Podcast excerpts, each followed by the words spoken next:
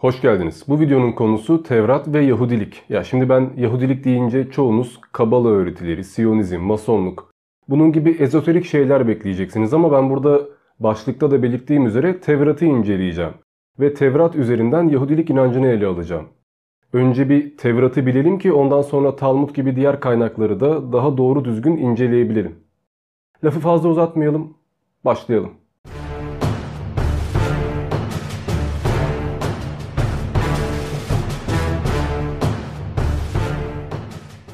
İlk olarak tek tanrı inancının Yahudilikle, Tevrat'la başladığı düşünülüyor fakat bu böyle değil. Tabi siz Müslümansanız bunun böyle olmadığına inanacaksınız. Hayır. İşte bize kitap gönderen tanrı her zaman vardı. En güçlü tanrı oydu.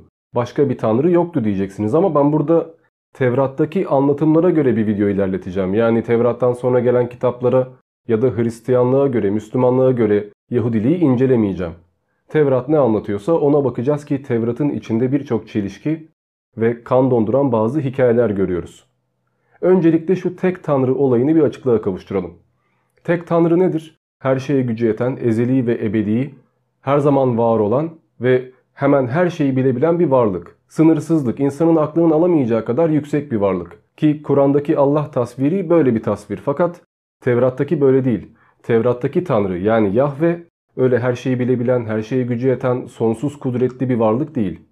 Hatta birçok şeyi bilmeyen hatta biraz cahil bir varlık. Ki ayetlere geldiğinizde zaten bunu göreceksiniz. Tekrardan belirteyim zaten siz eğer Müslümansanız ya da bu dinlere inanmıyorsanız e Tevrat değiştirildi zaten ne var bunda? Gerçek din Kur'an'dır ya da dinlerin hepsi yalandır falan filan diyeceksinizdir. Tekrardan hatırlatıyorum ben burada Tevrat'ı ve Tevrat'a göre olanları anlatıyorum. Dolayısıyla şahsi fikirlerimi ya da başka dinlere göre neler olduğunu anlatmıyorum. Antik politeist dinlere baktığımızda ya da paganizm denilen dinlere baktığımızda ne görüyoruz? Bir tane baş tanrı vardır bir de onun yardımcıları vardır.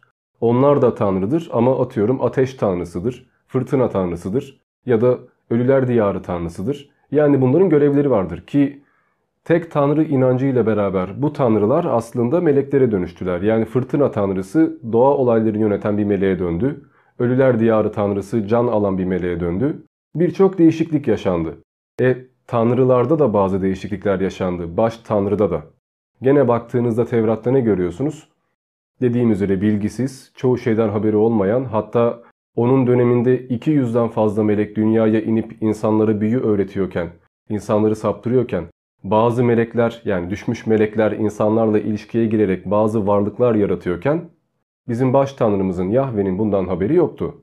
Nuh tufanını yapmasının sebebi bile buydu aslında. Yani bunlar ne ara oldu, ne kadar saptınız siz bir reset çekmek lazım diyerek insanları komple yok etmeye karar verdi. Ki zaten Nuh tufanı ile alakalı bir video yapmıştım ve düşmüş meleklerle alakalı da bir videom var. Onları açıklamaya koyarım. Bunlara fazla girmeyeyim. Özetle aslında evreni yöneten güç Tevrat'taki Tanrı değil onun melekleri. Çünkü melekler gelip Tanrı'ya haber veriyorlar. Lut kavmi gibi birçok olayda Tanrı inip yeryüzüne bakıyor, kontrol ediyor. Bakalım bunu mu yapmışlar, şunu mu yapmışlar bir öğrenelim diyor. Yani her şeyi bilebilen bir varlık değil daha doğrusu tıpkı panteonlarda olduğu gibi sadece başa geçmiş bir varlık görüyorsunuz. Şimdi bizim ülkemizde İslamiyet yaygın olduğu için yani halkın %90'dan fazlası belki Müslüman olduğu için biz Müslümanlığa göre ya da okulda bize gösterilen din kültürü ve ahlak bilgisi dersine göre semavi dinleri biliyoruz. Fakat kutsal kitaplara baktığınızda birçok farklı anlatım görüyorsunuz. Tıpkı bizim Tevrat'ın tanrısını da tek tanrı, kuvvetli tanrı, her şeyi bilen tanrı yani Allah olarak tanıyor olmamız gibi. Ki bu çok değişmiştir. Eski ahit ile yeni ahit arasında yani İncil arasında oldukça fazla fark vardır. Hatta bu farklar o kadar fazladır ki Yahudiler zaten İsa'yı ve İncil'i din ve kutsal olarak kabul etmiyorlar. Onlar hala kendi inançlarına devam ediyorlar ki buna birazdan geleceğiz zaten. Şimdi az önce bizim ülkemizdeki İslam anlayışından ve semavi dinleri farklı biliyor olmamızdan niye bahsettim? Çünkü biz hadisleri kabul eden, etmeyen hatta Kur'an'daki birçok şeyi de sembolik olarak adlandıran, örneğin Adem ve Havva gibi, cehennem gibi birçok olguyu aslında semboliktir ya öyle bir şey yoktur diyerek kabul eden ve yine de Müslüman olduğunu söyleyen insanlarla iç içeyiz. Yani ülkemizdeki İslamiyet anlayışı çok farklı. Kişiye göre bile değişiyor. Ama Yahudiliğe baktığınızda böyle bir şey görmüyorsunuz. Ben burada size bir hadisten bahsetsem ya da İslamiyet'teki bir olaydan bahsetsem 10 kişiden 5'i çıkıp hayır o yalandır, tek gerçek Kur'an'dır, hadisleri boş ver diyecektir. Bir kısmı da hadisler olmadan Kur'an anlaşılamaz, orada ne diyorsa peygamberimizin sözüdür diyecektir. Fakat Yahudilikte böyle değil. Yahudilikte hadis yerini gören Talmud kitapları belki de kutsal kitaptan daha fazla sahipleniliyor. Ki zaten aslında bütün hikayeleri de bu kitaplar veriyor bize ama ben burada onlara girmeyeceğimi söyledim. Sadece aslında Yahudilik inancının daha ruhban, hatta tamamen ruhban bir inanç olduğunu bilin ve Tevrat'taki bazı olayları da nasıl kıvırdıklarını görün diye bu videoyu çekiyorum. Size Tevrat'taki Tanrı'nın sonsuz kudretli olmadığını söylemiştim fakat bununla sınırlı değil. Tevrat'taki Tanrı kıskanç, sinirli, kin güden, savaştan hoşlanan ve hatta adaletsiz bir Tanrı, hile yapan bir Tanrı. Hatta gerçekten de bazı insanları haksız yere suçluymuş gibi etiketleyen bir Tanrı. Öyle ki kendi seçtiği bu kutsal ırka Yahudiliğe oldukça kayırım yapan, torpil yapan bir Tanrı. Arkadaşlar eğer bu kutsal kitapları, Tevrat'ı, Zebur'u bunun gibi kaynakları incelerseniz bildiğinizin çok aksine bir din öğreneceksiniz. Hatta bugüne kadar bunları niye duymadık diye şaşıracaksınız. Tabii ki eğer Müslümansanız ya kitap değiştirildi işte diyerek bunları kabul etmeyebilirsiniz ya da kendinize göre bir inanç oluşturabilirsiniz ama zaten bu video Yahudiliği ve Tevrat'ı incelediği için aslında ben burada Hristiyanlara ve Yahudilere ve deistlere sesleniyorum. Tevrat'a baktığınızda Kral Davut'un tecavüzcü ve Musa'nın da katil olduğunu görüyorsunuz. Hatta birçok peygamberin de hilekar, sahtekar ve gerçekten de hiç etik olmayan şeyler yaptığını görüyorsunuz. Peki bu adamlar niye kendi kitaplarında bu ayetleri tuttular? Madem kitap değiştirildi niye bunları çıkartmadılar? Ya da bunları nasıl kabul ediyorlar diye soracak olursanız Tevrat'ın bir tarih kitabı olması yüzündendir bu. Yani Tevrat'a baktığınızda tek bir kitap göremezsiniz. Tevrat içinde onlarca kitap barındıran ve aslında tarihsel bilgiler veren bir kitaptır. İlk peygamberin yaratılmasından başlar, onun çocuklarının kaç yıl yaşadığını, kimin hangi ülkeyi kurduğuna, kimin hangi savaşa gittiğine ve bunun gibi şeylere değinir. Yani aslında gerçekten kronolojik bir tarih kitabıdır. Dolayısıyla içindeki hikayeleri de aman peygamberimizi böyle göstermeyelim. Aman o işte günahsızdır. Her şey onlar için yaratılmıştır. Onlar melek gibi insanlardır mantığıyla değil. Adamlar yaşamış ve böyle şeyler yapmışlar. Biz de bunu kabul ediyoruz mantığıyla kitaplarını hala savunuyorlar.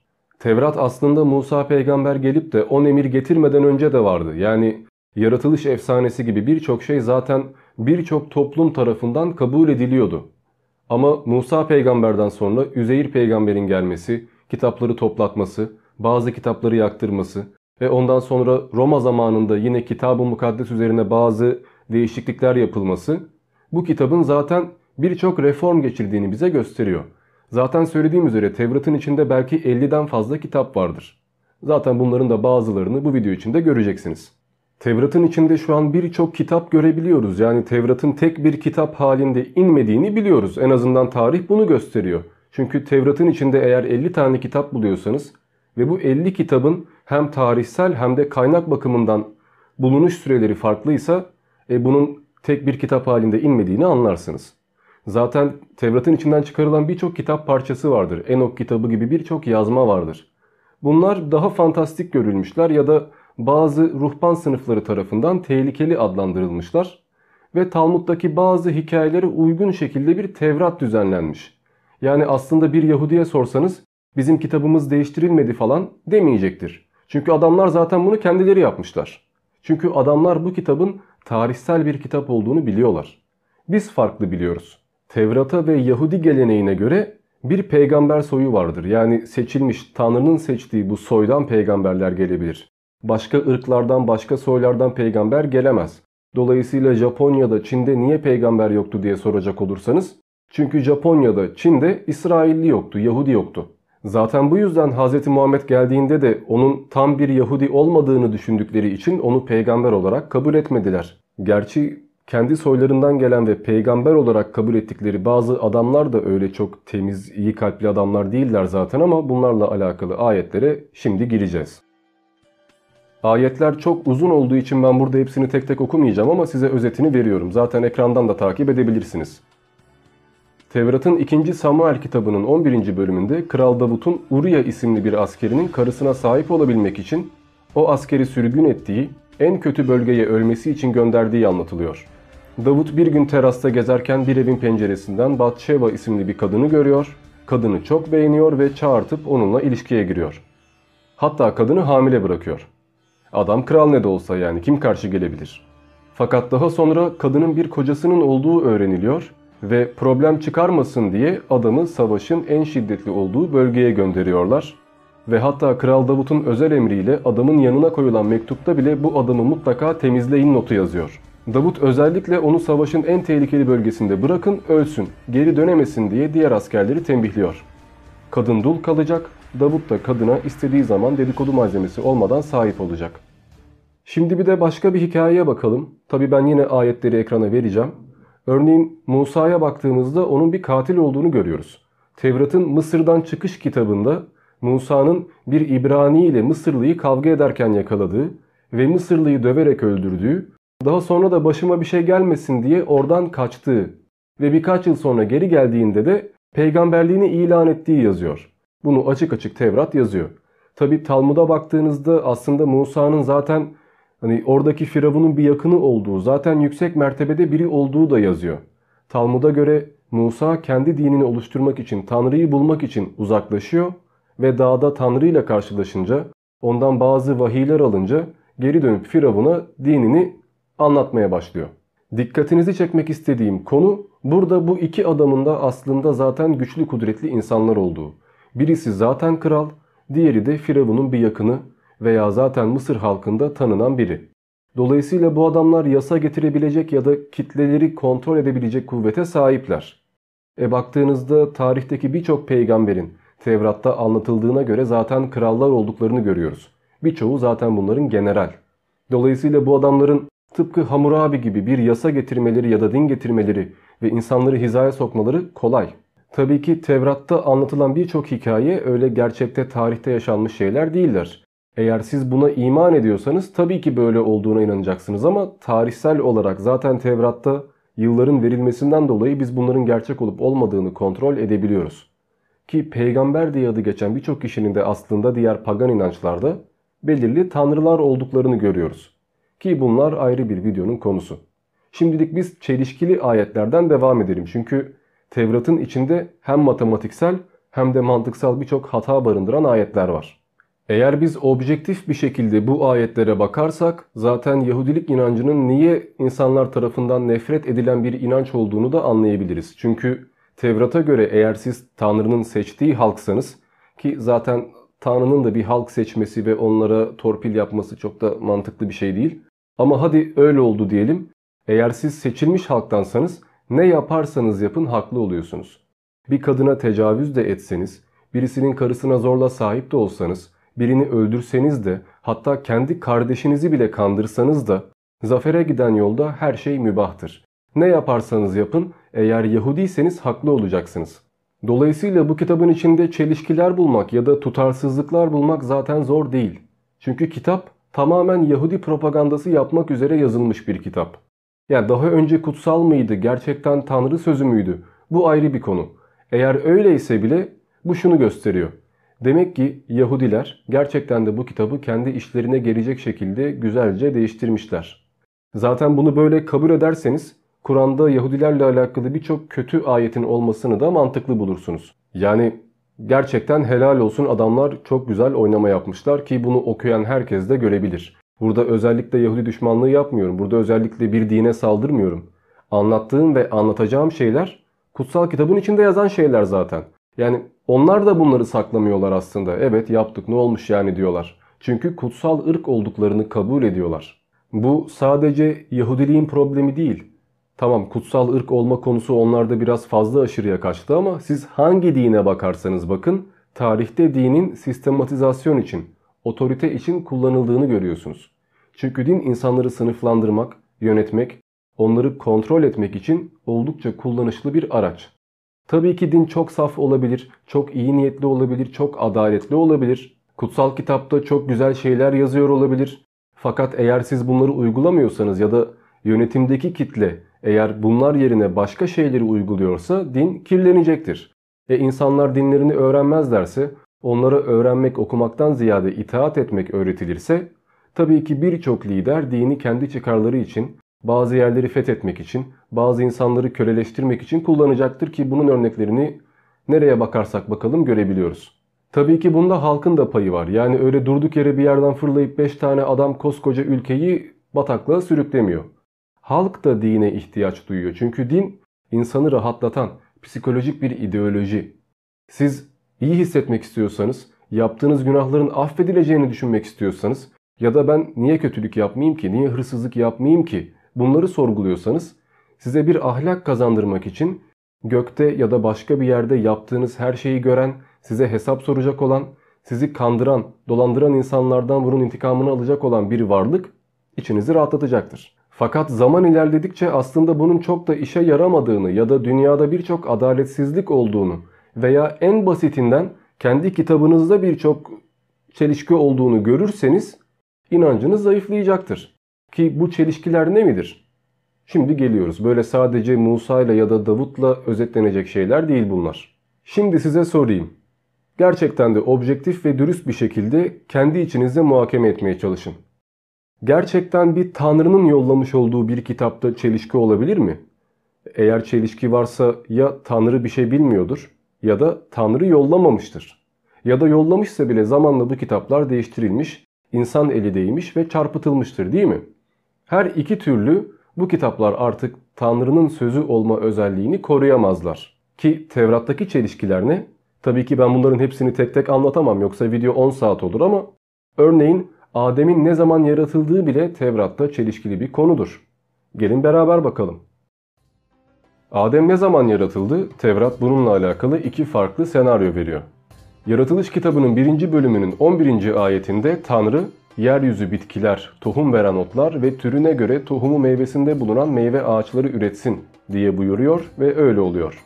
Bu böyle devam ediyor. Tanrı sıra sıra önce şunu yarattım, sonra bunu yarattım, sonra ayı, güneşleri, gezegenleri, hayvanları, toprakları vesaire vesaire sırasıyla nasıl yarattığını anlatıyor. Yaratılış kitabının birinci bölümünün yani aynı bölümün 27. ayetine geldiğimizde ise Tanrı insanı kendi suretinde yarattığını ve böylece insanın Tanrı suretinde yaratılmış olduğunu, insanları erkek ve dişi olarak yarattığını söylüyor. Gördüğünüz üzere burada önce bitkiler gibi şeyler yaratılıyor. Adem canlılardan sonra 27. ayette yaratılıyor.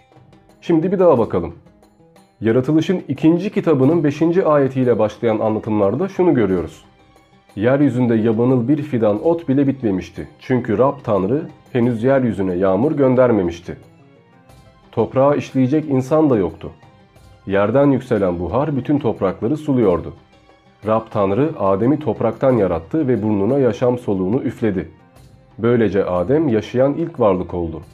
Gördüğünüz üzere buradaysa bir ot bile yaratılmadan önce Adem yaratılıyor ve ilk yaşayan canlı varlık Adem oluyor. Yani başta Tanrı güneşi, ayı, yıldızları, bitkileri sırasıyla yaratıp daha sonra insanı onlara hükmetsin diye yarattığını söylerken diğer bölümde ise henüz bir ot bile bitmemişken yarattığını söylüyor. Şimdi ikinci bir çelişkiye bakalım. Örneğin Davut'u kışkırtan Rab mı yoksa şeytan mı? Tevrat'ın 2. Samuel kitabının 24. bölümünde 1. ayetle başlayan anlatım şunu veriyor. Rab İsrail halkına yine öfkelendi. Davut'u onlara karşı kışkırtarak git İsrail ve Yahuda halkını say dedi. Tamamen aynı hikaye 1. Tarihler kitabının 21. bölümünde ise şöyle anlatılıyor. Şeytan İsraillilere karşı çıkıp İsrail'de sayım yapması için Davut'u kışkırttı. Şimdi Davut'u kışkırtan Rab mi yoksa şeytan mı? Yoksa ikisi de uydurma mı? Hikaye aynı hikaye fakat anlatılışı iki farklı kitapta geçiyor. Zira söylediğim üzere Tevrat birçok kitaptan oluşuyor ve bu kitaplar benzer hikayeleri farklı şekillerde anlatıyorlar. İncil'e de baktığınızda Matta, Markos, Luka ve Yuhanna gibi farklı kitaplar görüyorsunuz. Fakat bu dört kitap tek bir İncil'i oluşturuyor. Şimdi biz Kur'an'a baktığımızda tek bir kişiye inen bir kitap gördüğümüz için ve bu kitap 20 küsür yılda indiği için birbirini bağlayan ayetler görebiliyoruz. Fakat bundan önceki kitaplara baktığımızda örneğin İncil'in İsa'ya indiği söylense de aslında İncil'i yazanlar İsa'nın öğrencileridir. Hatta İsa öldükten sonra Pavlus isimli bir adam çıkıp Hristiyanlığı yaymaya başlıyor ve Pavlus'un mektupları da İncil olarak sayılıyor. Dolayısıyla bundan önceki semavi kitaplar yani İncil, Tevrat ve Zebur gibi kaynaklar tek bir kişinin yazdığı ve tek seferde inen kitaplar değil. Bunlar aralarında yıl farkı oldukları için ve aynı hikayeyi farklı kişiler anlattıkları için farklı farklı bilgiler veriyor bize. Ki şunu da belirteyim Tevrat'ta farklı farklı kitaplar var ama bu kitaplar öyle Ahmet'in Mehmet'in yazdığı kitaplar değil. Yine peygamberlerin kitapları çünkü birçok peygamber var. Ve birçok peygamber aynı hikayeyi farklı farklı anlatabiliyor bize. Dolayısıyla burada yapılan hata aslında ya bu kitabı toparlayanların ya da Tanrı'nın o peygamberlere verdiği vahiyin farklı olmasından dolayı kaynaklanıyor ki sonuçta bu yine bu kitapta birçok hata olduğu anlamına geliyor. Sırasıyla diğer hatalara da bakalım. Bakmadan yine bir ayrıntı vereyim. Şimdi gerçekten bu kitap Tanrı'nın gönderdiği bir kitapsa ve değiştirilmemişse bile yine böyle çelişkilerin olması normal. Çünkü Tanrı dediğim üzere yorulan, bilemeyen, dinlenmek isteyen, ya burada böyle bir şey olmuş doğru mu acaba diye meleklerine soran bir varlık. Dolayısıyla bazı şeyleri unutabilir, yanlış söyleyebilir, karıştırabilir. O kadar olacak artık. Diğer bir çelişki, kıtlık konusu. Bir ayette kıtlık 3 yıl sürüyorken diğerinde 7 yıl sürüyor. Tevrat'ın 2. Samuel kitabının 24. bölümde 13. ayette şunlar anlatılıyor. Davut'a gidip durumu anlattı ve şöyle söyledi. Ülkende 7 yıl kıtlık mı olsun yoksa düşmanlarının önünde 3 ay kaçmak mı istersin?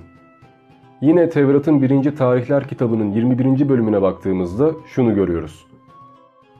3 yıl kıtlık mı yoksa seni kovalayan düşmanlarının önünde 3 ay kaçıp yok olmak mı istersin? Yine aynı savaştan bahsediliyor, yine aynı olay ve aynı peygambere gelen vahiyin iki farklı anlatımı. 3 yıl mı 7 yıl mı? Hangisini doğru olarak kabul etmek gerek bunu size bırakıyorum. Zira size bırakamayacağım kadar karışık yerlere de geleceğiz. Örneğin ayetleri zaten ekrana verdiğim için çok fazla ayrıntılı okumayacağım ama matematiği siz de yapabilirsiniz. Tevrat'ın 2. Samuel kitabının 10. bölümünde şöyle bir anlatım var. Ne var ki Aramlılar İsraillerin önünden kaçtılar. Davut onlardan 700 savaş arabası sürücüsüyle 40 bin atlı asker öldürdü. Hadadzer'in ordu komutanı Şovak'ı vurdu. Şovak savaş alanında öldü. Yine aynı hikaye Tevrat'ın içindeki 1. Tarihler kitabında şöyle anlatılıyor. Ne var ki Aramlılar İsraillilerin önünden kaçtılar. Davut onlardan 7 bin savaş arabası sürücüsüyle 40 bin yaya asker öldürdü. Ordu komutanı Şofak'ı da öldürdü. Şimdi ordu komutanı Şovak mıydı, Şofak mıydı? Davut kaç araba cenkçi öldürdü? 700 mü, 7000 mi? Öldürülen 40 bin asker atlı mıydı, yaya mıydı? Bunun gibi birçok soru birçok ayetle alakalı sorulabilir ama merak etmeyin böyle çok fazla ayete girmeyeceğim. Birazdan diğer hikayelere ve Yahudilik misyonuna geleceğiz. Birkaç tane daha örneğe bakalım yeter.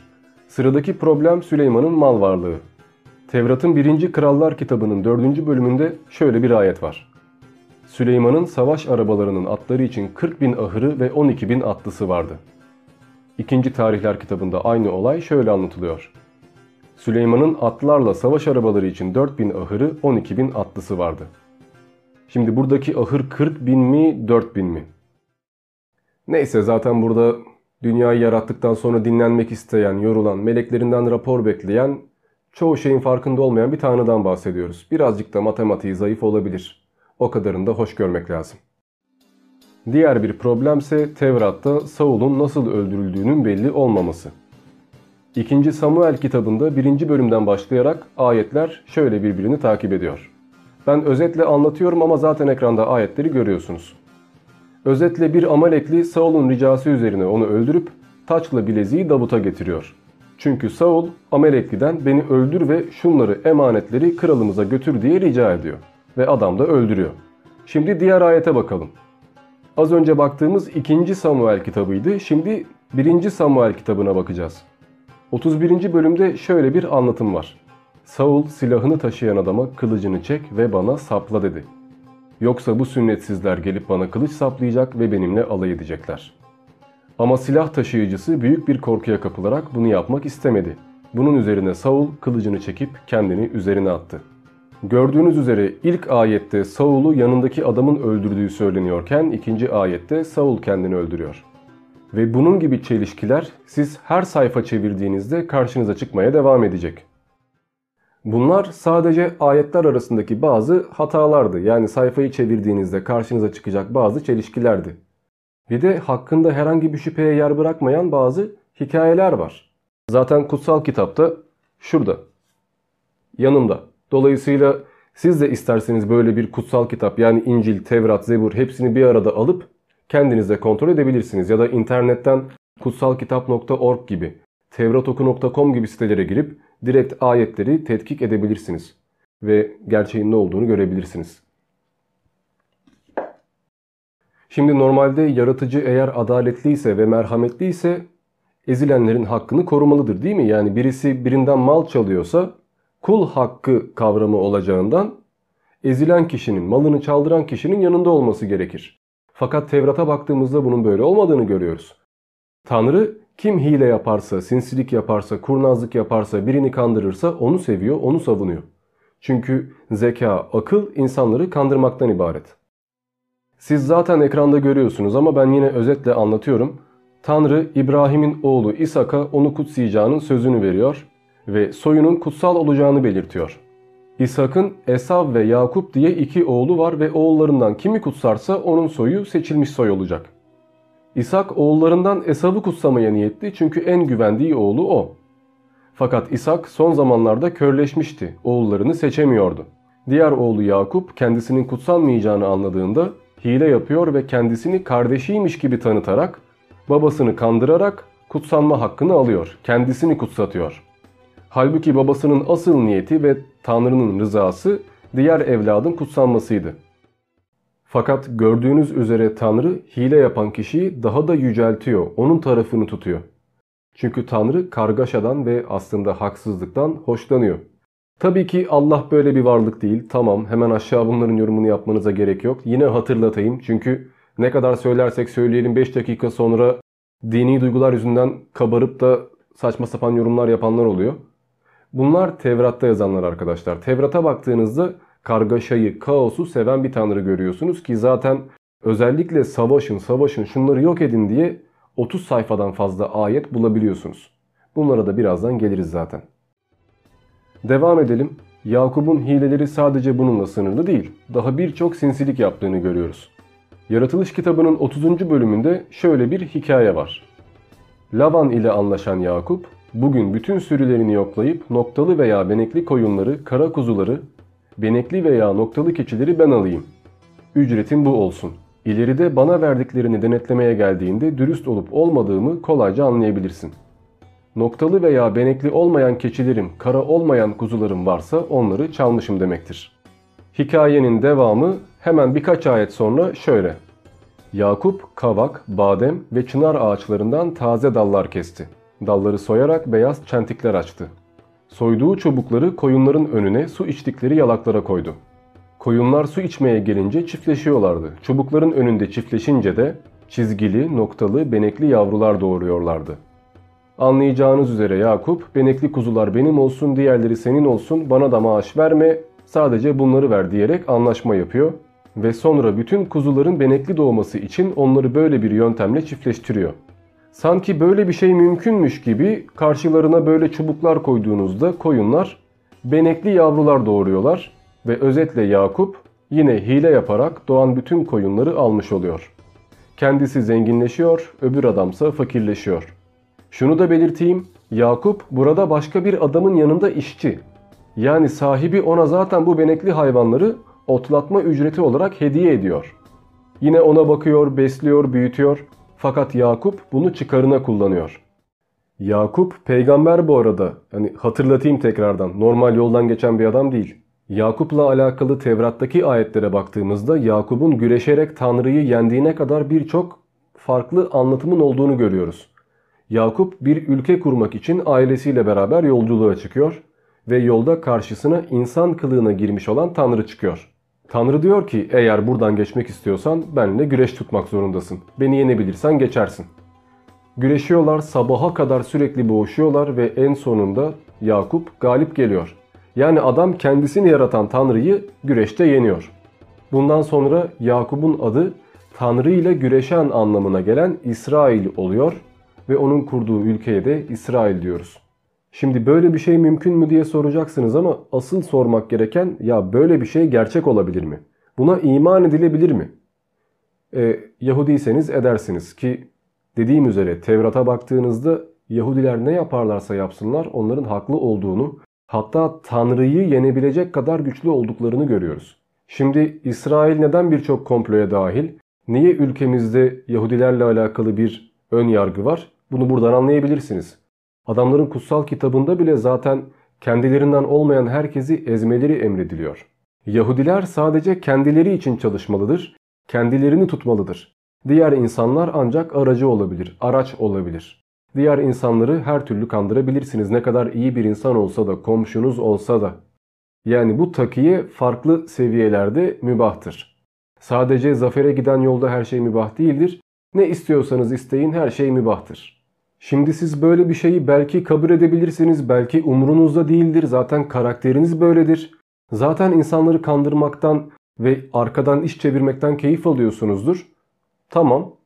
Peki şimdi söyleyeceğim şeyi nasıl kabul edebiliyorsunuz bunu merak ediyorum.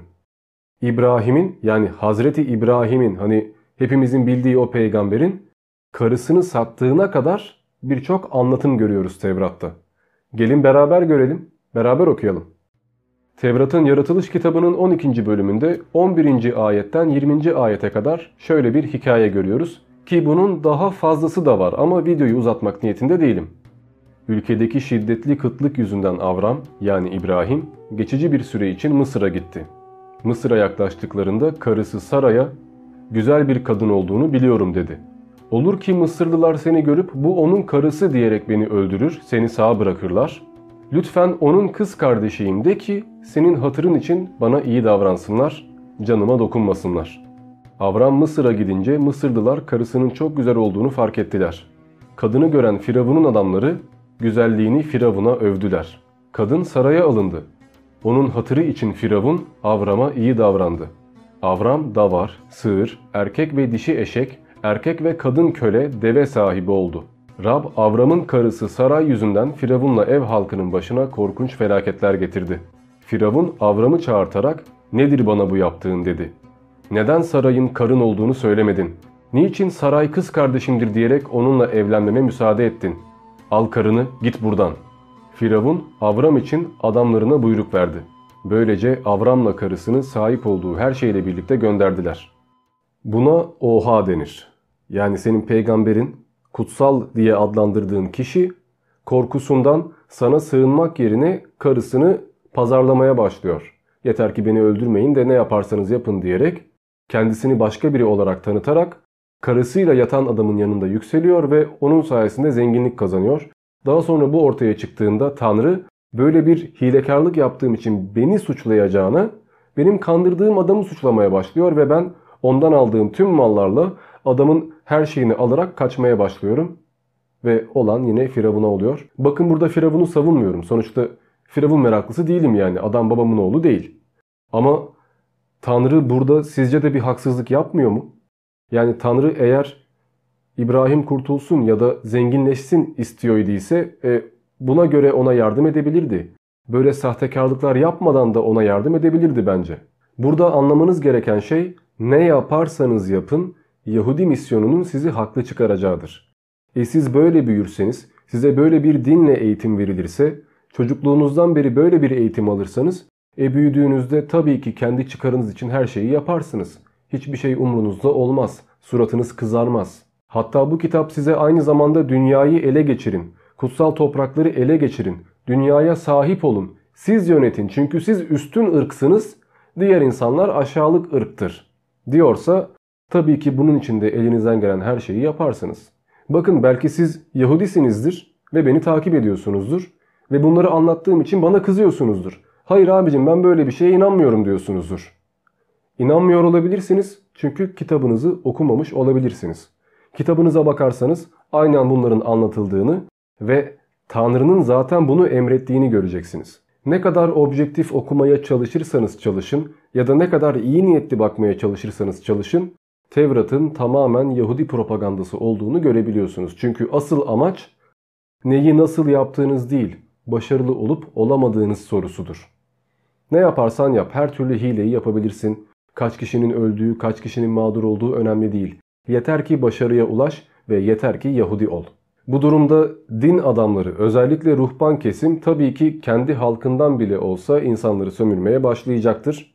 Ve bunun sonucunda İsa gibi reformcular ortaya çıkacaktır. Ki İsa'nın İncil'de siz dini değiştirdiniz. Tanrı'nın vermediği kuralları insanlara kural diye verdiniz. Ben tapınağınızı yıkıp 3 günde yeniden kuracağım. İnsanlara gerçek dini hatırlatacağım diyerek ortaya çıktığını görüyorsunuz. Ve Yahudilerin İsa'yı öldürdüğünü görüyorsunuz. Tabii ki Müslümanlara göre İsa aslında çarmıhta ölmedi ama ben Tevrat'a göre anlatıyorum. Şimdi sonuca gelelim. Zaten birçok şeyden bahsettik artık toparlayabiliriz herhalde. Elimizde iki ihtimal var. Ya bu din geleneği yani Tevrat veya Yahudilik veya İbranilik ne derseniz deyin. Bu daha eski bir gelenekten Akat, Babil, Sümer gibi toplumlardan toparlanmış bazı inançların tek bir küme haline getirilmesi ve bir ırkın kendini kutsal ilan ederek bunu kullanmasıdır. Ya da tam tersi gerçekten de Tanrı bir din göndermiştir.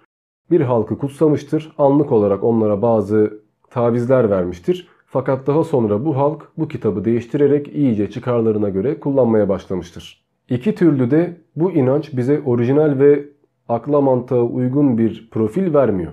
Ki zaten aslında içindeki birçok karakterin de gerçekte tarihte yaşamadığını görüyoruz.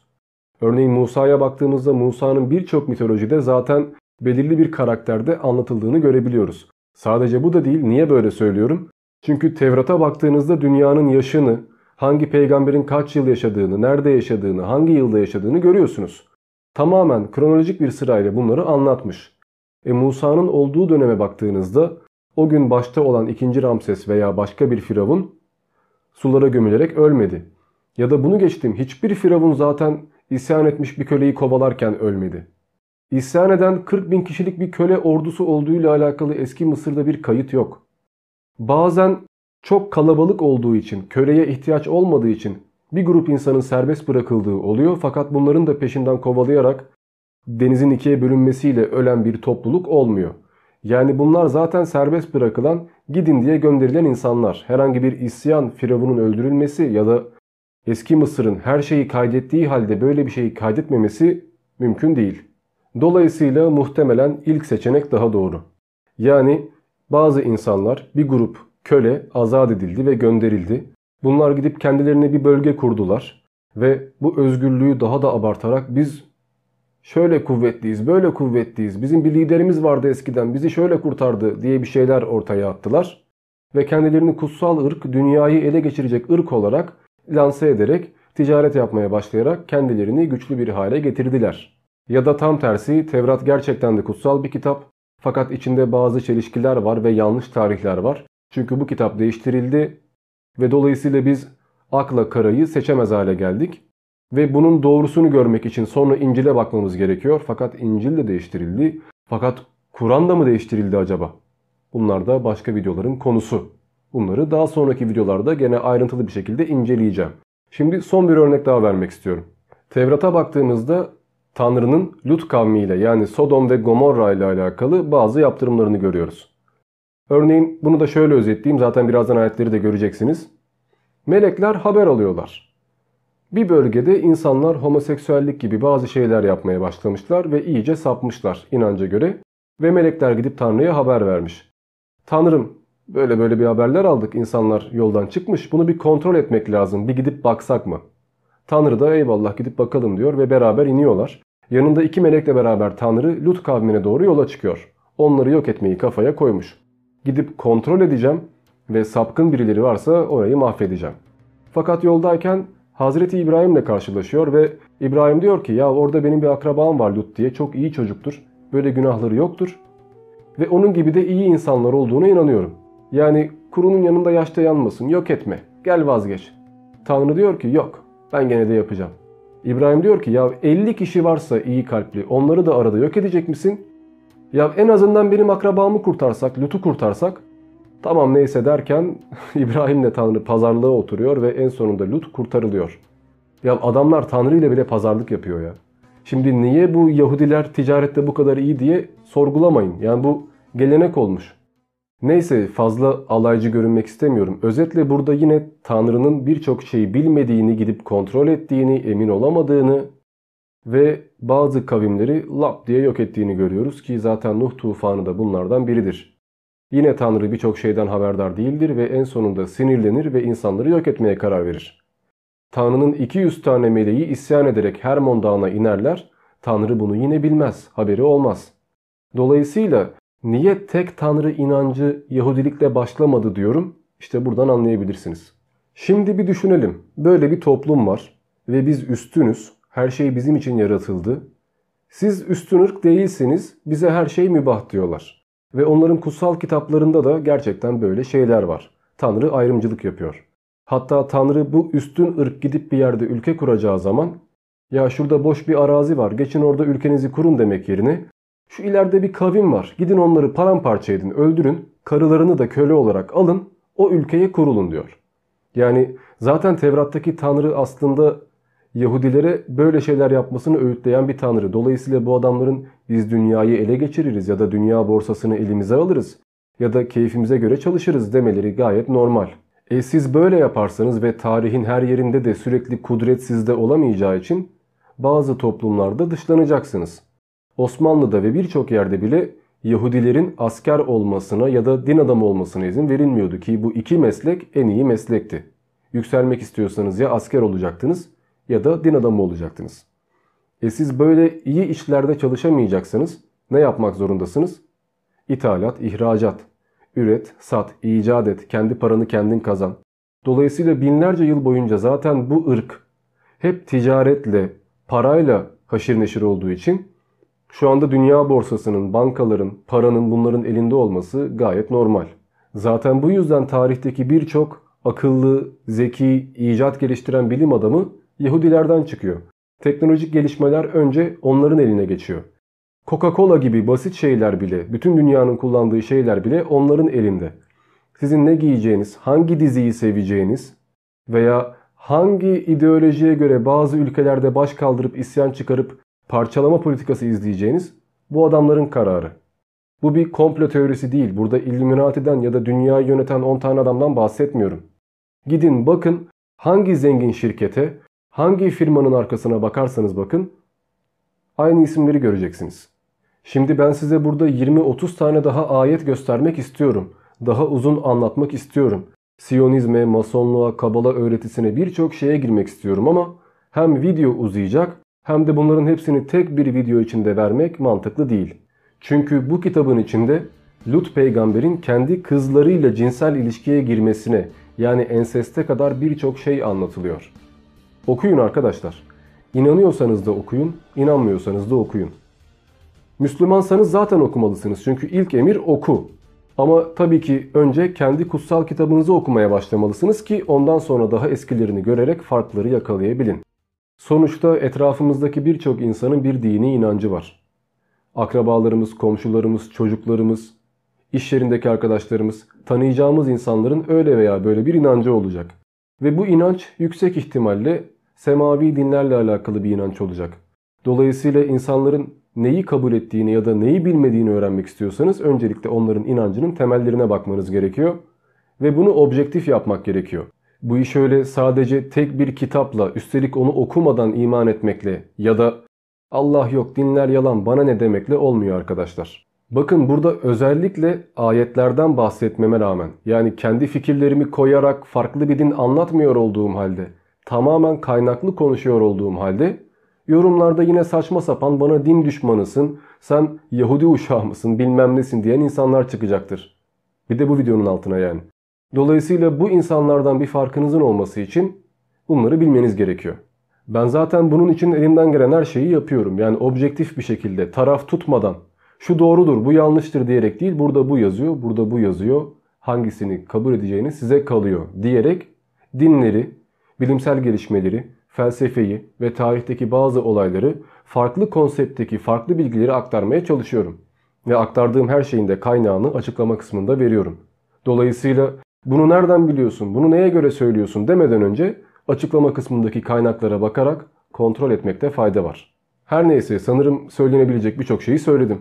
Özellikle İncil ile alakalı, Kur'an'la alakalı, Hristiyanlık inancıyla ve mezhepleriyle alakalı, İslam tarihiyle alakalı birçok video yapmaya ve yine objektif davranmaya devam edeceğim. Şimdilik bu kadar arkadaşlar. Ben Diamond. Görüşmek üzere.